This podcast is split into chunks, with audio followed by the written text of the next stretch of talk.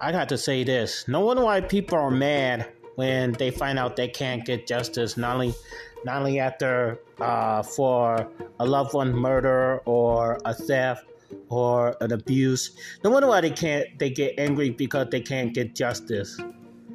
Now, although I just got my food, but from another order from a different driver, um, it, it was still a hassle, and I'm still upset that the fact that I couldn't press charges on the driver, and the driver is enjoying an original order that I had, but I had to wait much longer for this order.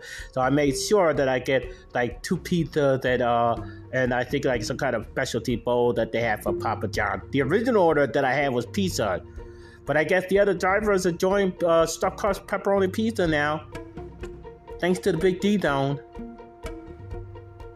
that I actually needed because I didn't have the food to week, but I just have the food right now, and I am going to destroy this thing. I, I am going to get more food over the uh, on Monday, but I am going to destroy this thing. So, wow. I guess there truly is no justice, no peace. Escape to bigdcountry.com. Escape to bigdcountry.com.